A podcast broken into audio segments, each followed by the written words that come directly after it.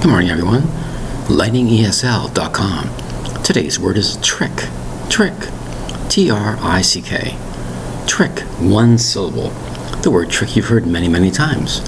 When you think of magic or magician, a magician's trick or an illusion. To see something, you can't believe what you're seeing. How could it be true? Is it magic or is it special, special trick? Another way for using the word trick is in tests.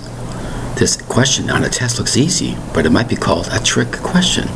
What seems easy to answer is very, very difficult. It's called a trick question.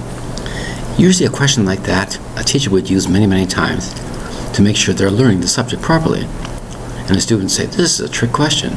I don't understand the answer. Well, you have to think carefully to answer that question. That's why it's called a trick question. A clever way of doing something might be a special trick. You did this way versus that way. You found a shortcut to get the answer. You might call that a special trick to get the answer. It's very, very clever. As I said before, a magician's trick, a trick question, is two ways of talking about it. But another way, you might say to yourself, well, let's take a picture of something. And you see that picture advertised. It doesn't look real. How could that be? It's trick photography. Trick photography.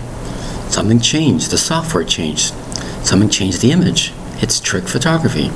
So you can see the word trick has been used many, many ways for different situations. It's just a trick. Or is it real? That is the question. T R I C K. The word is trick. An interesting word, a very mysterious type of word also. The word is trick. One syllable. Thank you very much for your time. Bye bye.